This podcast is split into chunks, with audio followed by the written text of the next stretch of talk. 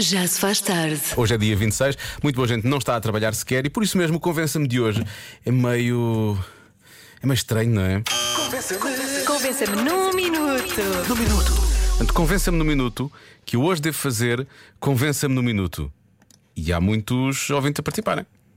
Precisa de fraldas, precisa de trabalhar. Precisa de trabalhar, precisa de fazer o já se faz tarde. Precisa de fazer o já se faz tarde. Precisa de fazer o Convença-me, que é para não ser única a dizer parvoices e nos permitir que nós digamos também estas parvoices. Está certo. Boas festas. Só uma parvoice aí, na verdade, que é, eu não preciso de, a minha filha precisa de fraldas, eu não.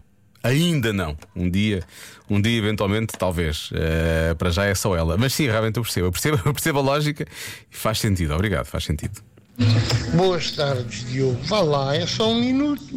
Não custa nada. Um abração aqui de Sines, Carlos. Grão, grão, enche a galinha o papo. Uh, um abraço, Carlos. Mais mensagens. Olá, boa noite.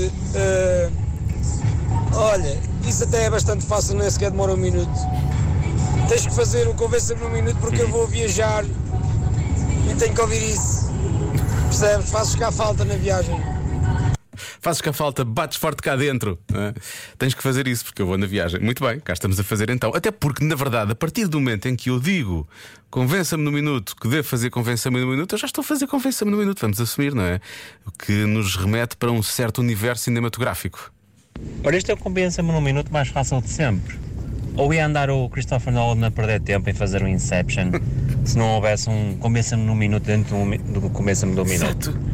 Lógico, não é?